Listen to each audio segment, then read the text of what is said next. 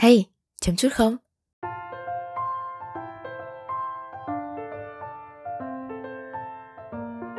Bạn đang nghe chấm podcast đến từ nhà chấm. Cảm ơn bạn đã ghé qua.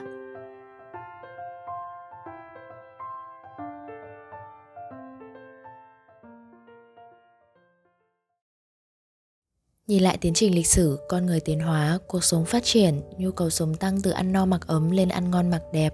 Sự quan tâm từ thể chất chuyển sang toàn diện hơn đó là thể chất và tinh thần. Chúng ta của hiện tại đang sống trong cuộc cách mạng công nghiệp lần thứ tư mang tên 4.0. Cuộc cách mạng mang tính nhảy vọt của khoa học chỉ mới bắt đầu cách đây khoảng 20 năm, nhưng đã mang đến cho con người những dịch vụ tiện ích không tưởng.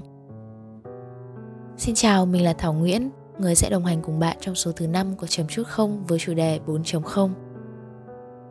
Về 4.0 thì cụm từ này có nguồn gốc bởi cuộc cách mạng công nghiệp lần thứ tư, bắt đầu từ những năm 2000, nổi lên với khái niệm Industry 4.0, công nghiệp 4.0, trong một báo cáo của chính phủ Đức năm 2013.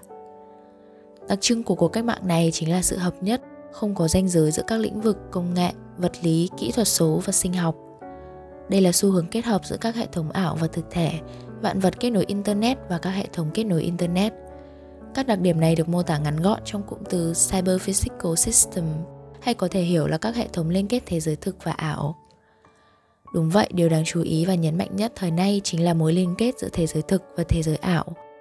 Có thể nói từ 70.000 năm trước, khi cuộc cách mạng nhận thức nổ ra, ngôn ngữ trỗi dậy, Homo sapiens là người cuối cùng được cho là còn tồn tại đến bây giờ hay chính là chúng ta, đã bắt đầu hình thành một cấu trúc siêu tinh vi mang tên văn hóa.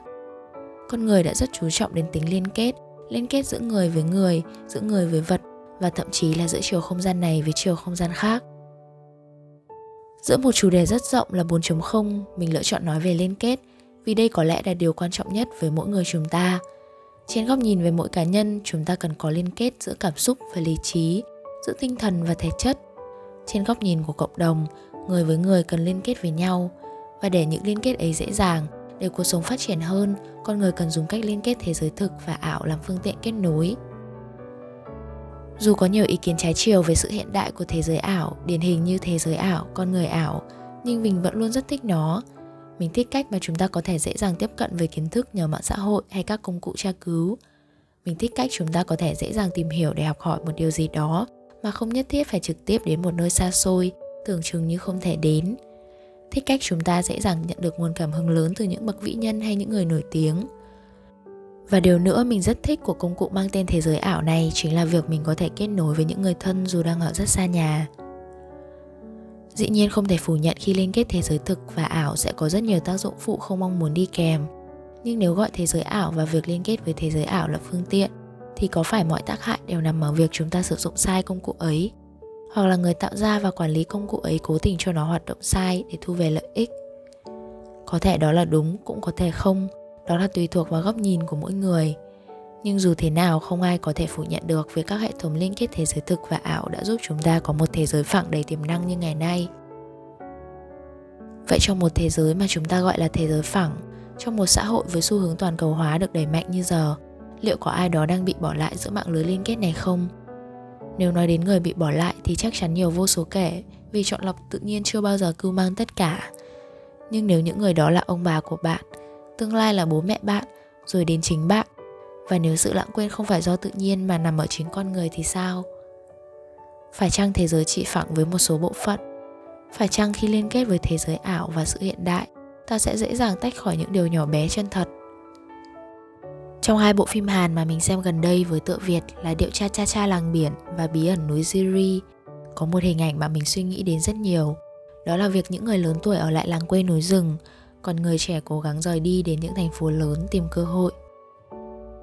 Có lẽ khi chúng ta còn trẻ, chúng ta sẽ rất khó tưởng tượng đến việc mai sau, ở tuổi xế chiều, tâm tính mình sẽ như thế nào, sức khỏe mình sẽ ra sao, và sẽ rất khó để nghĩ đến những việc dù muốn làm nhưng cũng không thể làm. Vì thế sẽ thật tốt nếu khi còn trẻ chúng ta có thể quan tâm đến ông bà bố mẹ mình. Thật tốt nếu các dịch vụ cộng đồng có những hướng đi rõ ràng để chăm sóc cả sức khỏe tinh thần và thể chất của người cao tuổi cụ thể như những công việc cho người lớn tuổi, các câu lạc bộ, các lớp học chia sẻ, các dịch vụ chăm sóc dành riêng cho người lớn tuổi hay các hoạt động kết nối giữa các thế hệ. Tuổi trẻ của chúng ta có quá nhiều bận lòng, nhiều khát vọng mơ ước để theo đuổi nên đôi khi chẳng có thời gian nghĩ nhiều đến điều đó. Xã hội thì chưa tìm được cách khai thác lợi nhuận từ đối tượng người cao tuổi nên các hoạt động đó chưa được chú trọng. Một sự thật tuy phũ phàng nhưng rất thực tế, đó là các hoạt động phi lợi nhuận hoặc ít lợi nhuận sẽ thường khó được quan tâm nhiều như các hoạt động siêu lợi nhuận đó là thực tế trong xã hội rộng lớn.